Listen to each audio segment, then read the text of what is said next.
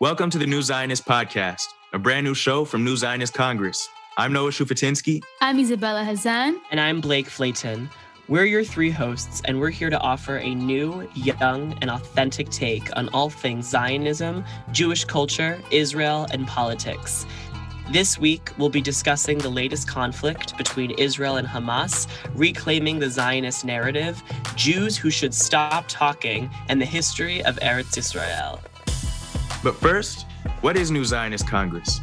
We at NZC are here to build a space where young people can meet to discuss their passion for Jewish self determination, learn about Jewish history, Israeli history, and contemporary Jewish issues. In the name of every Jew who has ever lit a candle in the darkness, we're here to build a bonfire. So, guys, please make sure to follow us on our Twitter at New Zionist and on Instagram at New Zionist Congress.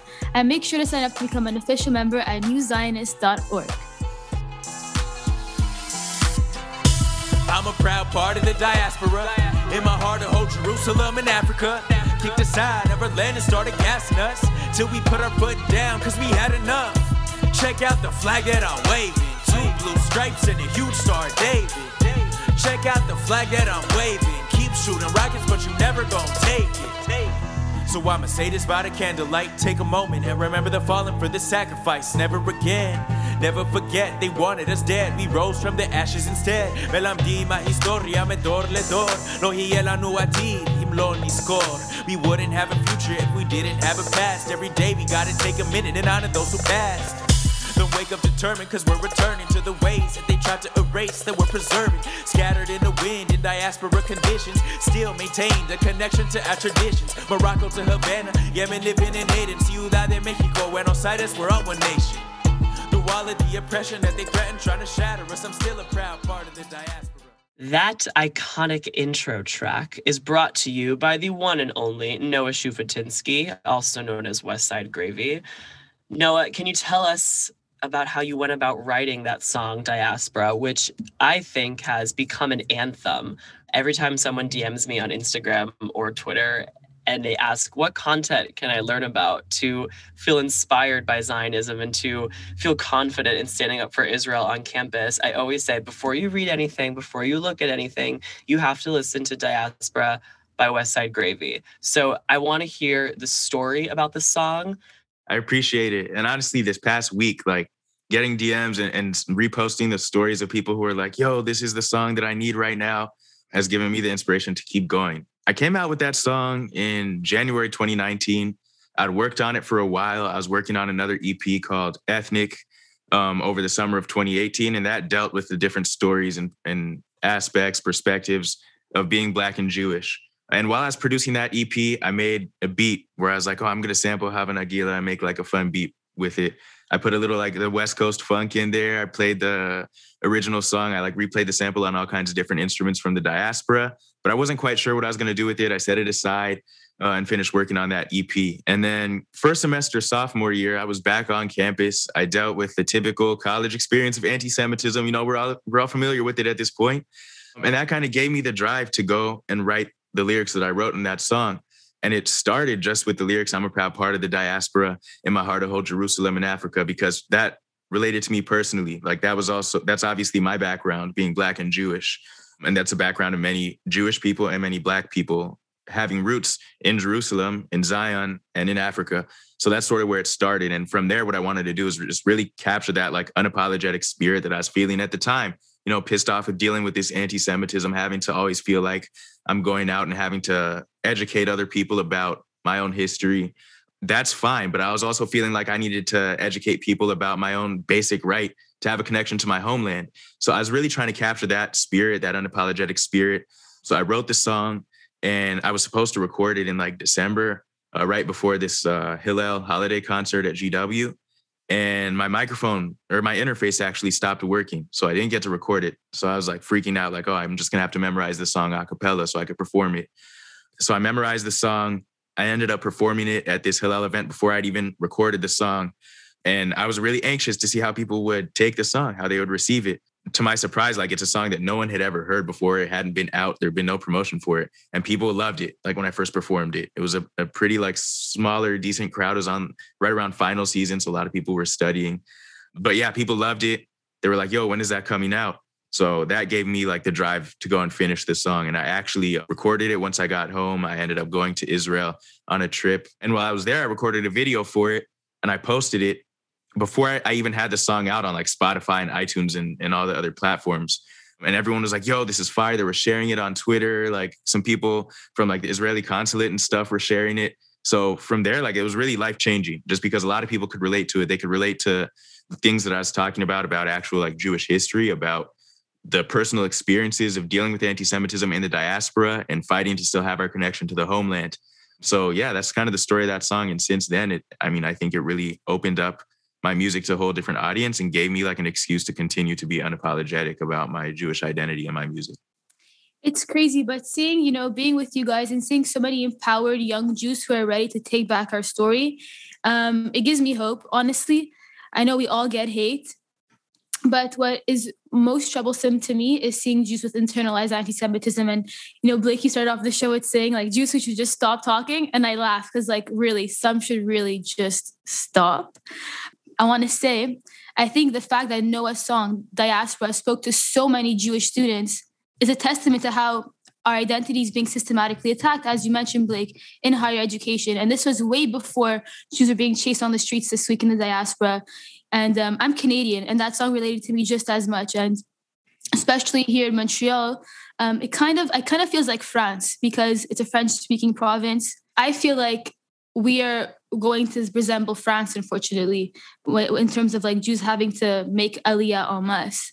And um, yeah, I just think Noah's song is so powerful because it speaks to the experience of Jews across the globe, not just in North America.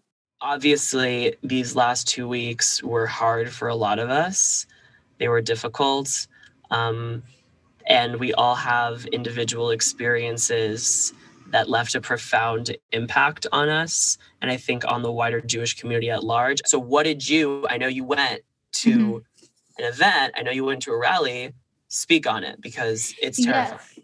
I never thought in my city that I would see Jews running for their lives. And Blake, I texted you after, my voice was shaking. I was furious. So all week in Montreal, there's been pro-Palestinian protests outside of the Israeli consulate, um, very aggressive ones. I saw Hamas flag being waved in Montreal outside of Westmount Square, which is like downtown Montreal crazy. I never thought I would see a Hamas flag in my city. Like this should be, this should outrage every Montrealer or anybody with decency that, you know, Article 7 of the Hamas Charter wants Jews dead and anything that has to do with democracy and all the things that we value. Yet it is appropriate to water down Hamas's evils. It's it's crazy. So these are the kinds of protests that were happening in Montreal for a week. And Jews were fed up of being, you know, attacked ideologically and you know having our family in Israel being attacked quite literally by Hamas rocket fire. So there was a peaceful Israel gathering downtown, and what's important to note is that the Israel gathering we weren't allowed to march because of the security threats that we faced, but the pro-Palestinian protesters were able to march and walk. We were literally had to stay in the square, and the way the media reported it was that Jews were uh, there was clashes between the pro-Palestinian and pro-Israel protesters. There was not clashes. The police did not know what to do. We were wandering Jews walking back and forth. There were pro-Palestinian protesters coming from every corner, and they had their own tear gas, their own green tear gas. The one the police uses is white. Theirs was green. They had knives. They had rocks. I was two inches from getting my head cracked in half by a rock. Like I was stunned. I had a rock fall to my feet, and I was like, am I in Montreal? Like, am I in Canada? Like, what's happening here? You know, it's different to get hate online but then it's different someone to call for your death like in person you know? And this wasn't just people who were palestinian. This was a lot of uh, maghreb people from the maghreb. I'm not sure if it's the same in french like morocco tunisia algeria.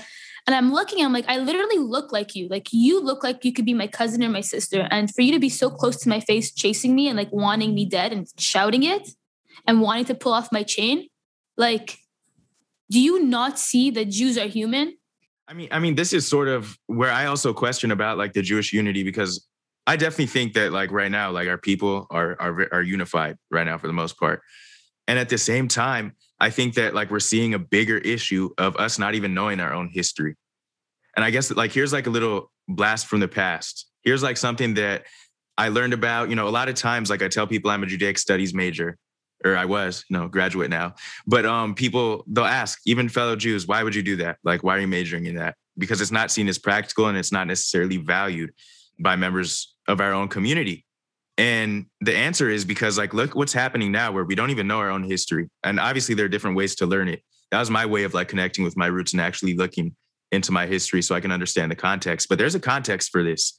I've been thinking a lot about like the riots and, and reading more about them, the riots and pogroms that happened uh, in Eretz Israel in in during the mandate period when it was the British mandate of Palestine. And you know, it, it shows exactly what's happening to us now, except it happened back then, like word for word. So in the 19 in 1920, there's the Nebi Musa riots, which happened.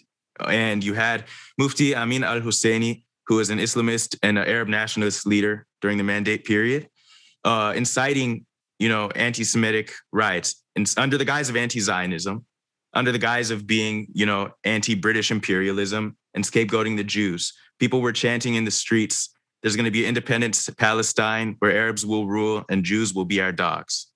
And they went out, they ransacked the Jewish quarter. And apparently, this is to have an independent Palestine to fight the British despite the fact that uh, most of the Jews then too were also against the British, but just using that as an excuse to attack Jews. And people joined in, ransacked the Jewish quarter, Jews were killed. A year later, you had the Jaffa riots in 1921, where you literally had the Jewish Communist Party, as it was called at the time, who were distributing flyers saying, We're going to get the British out of here and establish a Soviet Jewish state here in 1921. And at that time, you had Arab nationalists who joined with the British police to disperse and attack those Jews who were marching, having these protests, distributing these flyers. And then you have in 1936, more riots where Jews were targeted uh, in the Tulkarm shootings in 1936, where you know you had Arab nationalists robbing a convoy for money and weapons so they could start the Arab revolt of 1936, and literally just pulling Jews aside, despite the fact that at that time there were Jewish organizations fighting the British actively and murdering Jews on the side of the road.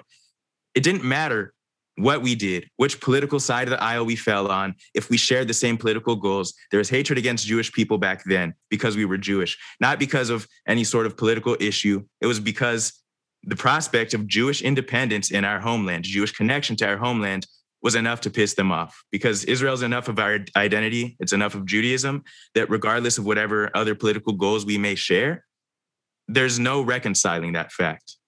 Uh, like you can understand the other perspective, you can understand another side, but you can't reason with hatred.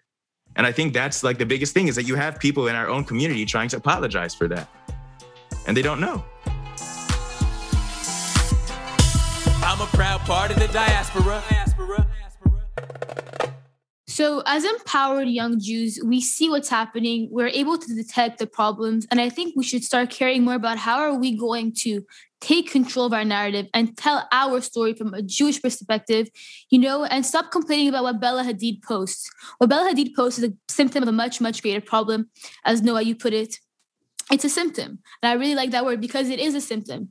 The issue is, you know, in academia, politicians, and you know, it's almost mainstream that it's okay to speak over Jewish voices. And I would say it is. I think a lot of that is really like tapping into our roots, recognizing where we come from, and realizing that, like, in certain parts of the diaspora, Jewish people have gotten comfortable. And it's not because of a privilege that we were given, it's because of hard work that we put in to liberate ourselves.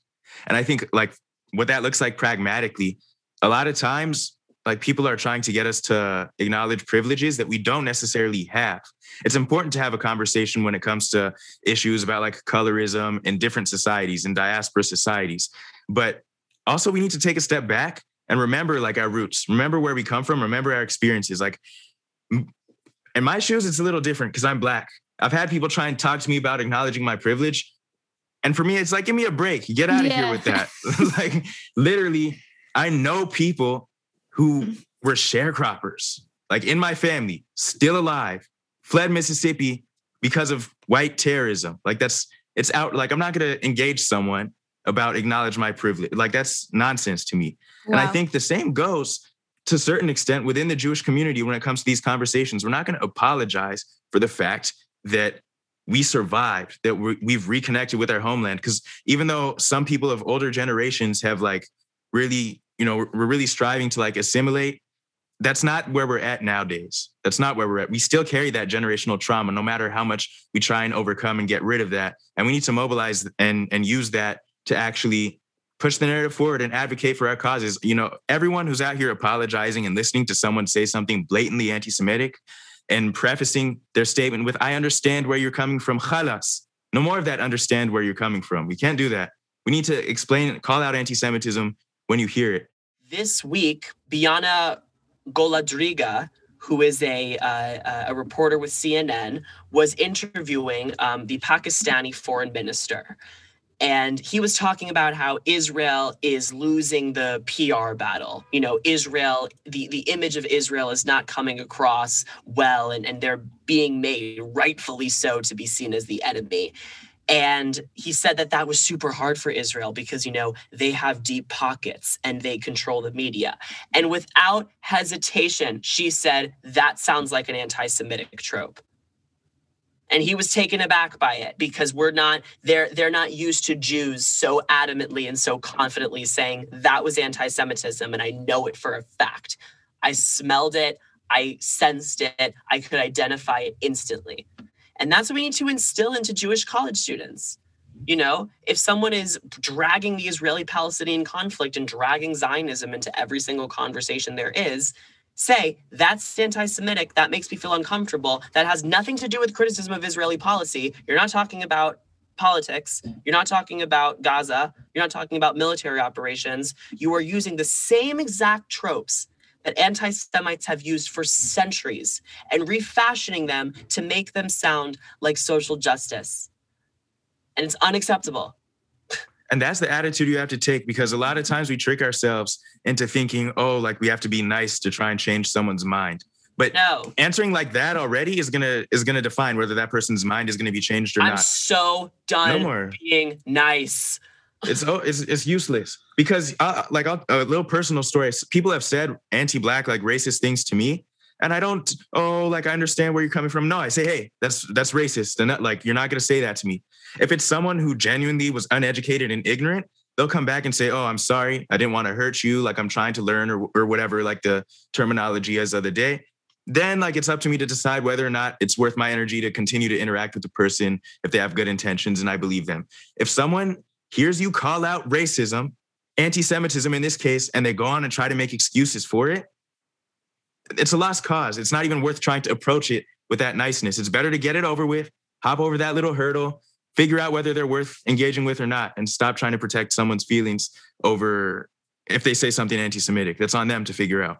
What's important is the way that CNN reporter called out that ambassador. Now, those who are watching CNN, those who are in the middle who don't know, can clearly see that this was anti-Semitic, and he only and she went in and she dug his hole even deeper. So don't bother with those people who anti-Semites in your DMs. Post on the offensive and you know, I know a lot of people are scared to post because of their jobs and it's and you know it's quiet, but is that quiet that that will lead this to continue?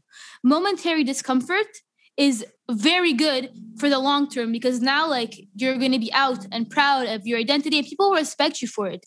At work like people like respect blake uh, noah and i because you know we're speaking out about it. It's nothing to be ashamed of. And the more we act like it's shameful the more people will treat you that way. Of course what do you expect? Kenneth Roth, who is the executive director of the Humans Right of the Human Rights Watch, he posts a picture and says anti-Semitic incidents have surged, e.g., fivefold in London. In light of the Israeli government's recent conduct, it is wrong to equate the Jewish people with the apartheid and deadly bombardment of Prime Minister Netanyahu's government. And what's happening in what's happening in Israel Palestine right now is not causing the anti-Semitism in the diaspora.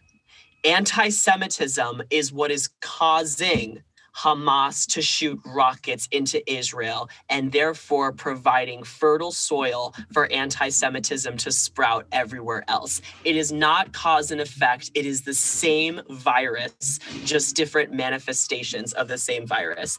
And Einat Wilf, Dr. Einat Wilf, the patron saint of New Zionist Congress, okay, said, I'm beginning to suspect that it's not that attacks on Jews in the West are the unfortunate and unintended consequence of the persistent demonization of Israel, but rather that the demonization of the Jewish state is undertaken so as to re legitimize attacks on Jews in the West. That's all it is. Demonization of Israel in the West is anti Semitism because it leads to physical anti Semitism. So, anti Zionism will always end in Jews in whatever di- diaspora society they find themselves in feeling uncomfortable because it's an attack on all of us. It's saying that none of us have a right to power, that none of us have a right to authority, that none of us have a right to make decisions for ourselves and be free. That's all anti Zionism is. I don't know. Maybe Kenneth Roth is Haman of the week. Kenneth Roth. Okay, so our Haman of the week is Kenneth Roth for that atrocious tweet. And our Habibi of the week is Bianna Golodryga for calling out anti Semitism when she heard it. Key applause. Yes. Well, everyone, what a thrilling and important conversation. Thanks so much for joining us this week. Stay tuned next week for the New Zionist podcast when we reveal the plans to storm the Vatican and liberate the menorah from the basement. I know you're all very excited. Make sure to follow us on Instagram at New Zionist Congress, on Twitter at New Zionists, and sign up to become a member at newzionists.org. Thanks for joining us. Yalla bye. I'm a proud part of the diaspora. In my heart, I hold Jerusalem in Africa. Kicked aside our land and started gassing us. Till we put our foot down, cause we had enough. Check out the flag that I'm waving. Two blue stripes and a huge star, David. Check out the flag that I'm waving. Keep shooting rockets, but you never gonna take it.